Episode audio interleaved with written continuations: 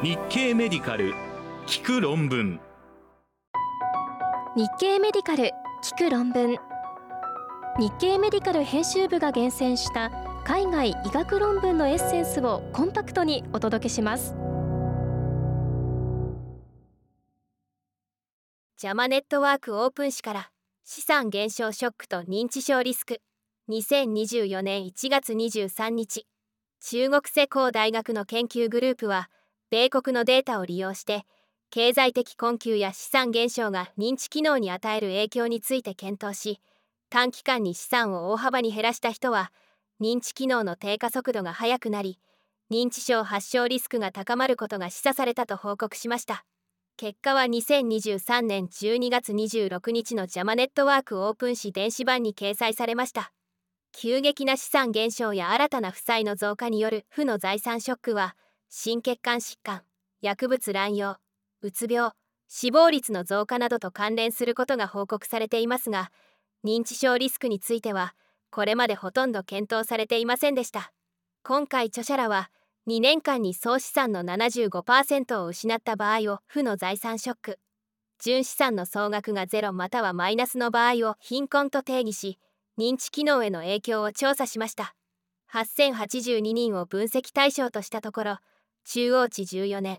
10万7356人。年の追跡で資産を維持していた人に比べ追跡中に負の財産ショックを経験した人は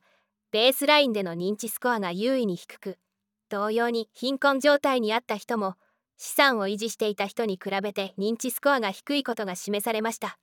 また前者では認知機能低下速度が優位に速い一方で貧困状態の人では認知機能低下速度は資産を維持していた人と優位さを示しませんでした。資産を維持していた人と比較した認知症のハザード比は貧困状態が1.61負の財産ショック経験者は1.27と優位に高いことも示されました。年代別と人種によるサブグループ解析では負の財産ショックと認知症リスクに優位な相関が見られたのは65歳未満と白人でした。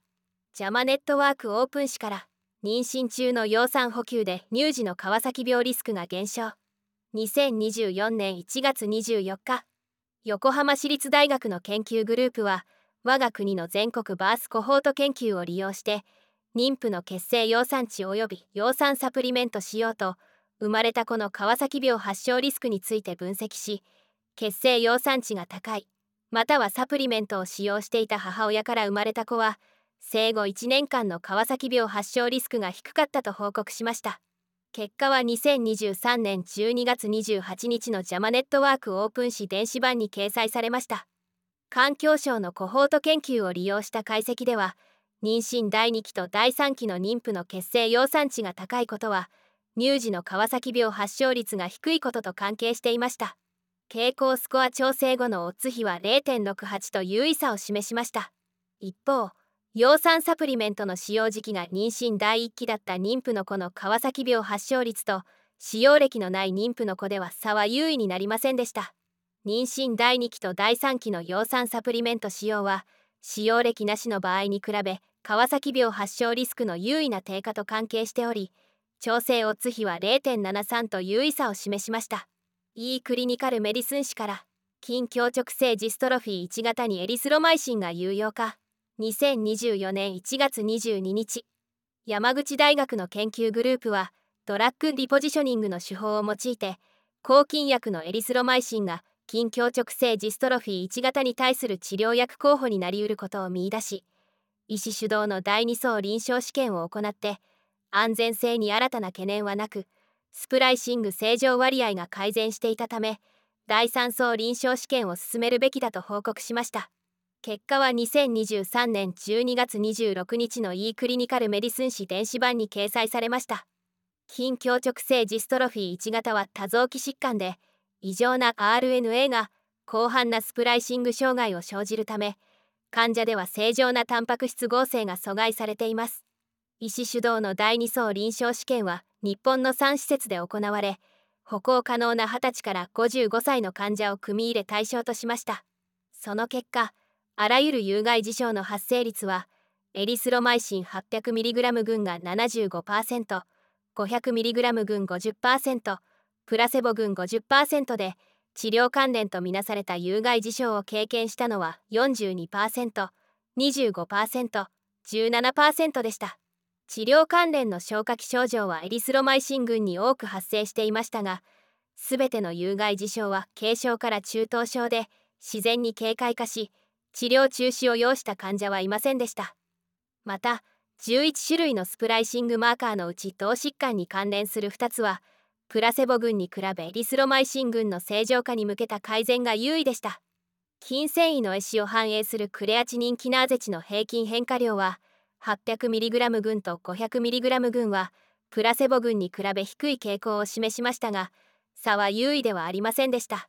ランセット・リージョナル・ヘルスアメリカ図紙から。直接作用型抗ウイルス薬は HCV 感染者の肝外症状関連死亡も減らす。2024年1月25日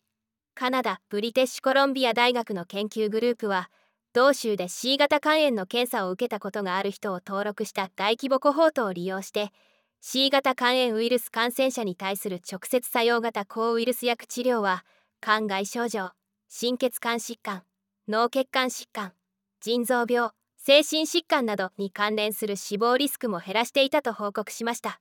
結果は2023年12月29日のランセット・リージョナル・ヘルスアメリカ図紙電子版に掲載されました。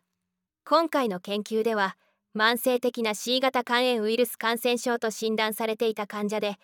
少なくとも1回は直接作用型抗ウイルス薬による治療を受けていた人を抽出して行われました。肝外症状関連死亡を主要評価項目としてウイルス学的持続陰性化の達成者未達成者対象群別に心血管疾患脳血管疾患慢性腎臓病糖尿病気分障害と不安障害その他の精神疾患による死亡を分析対象にしました。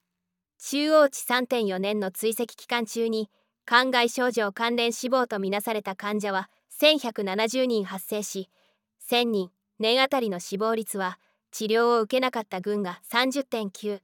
ウイルス学的持続陰性化達成群では7.9未達成群では21.2でした。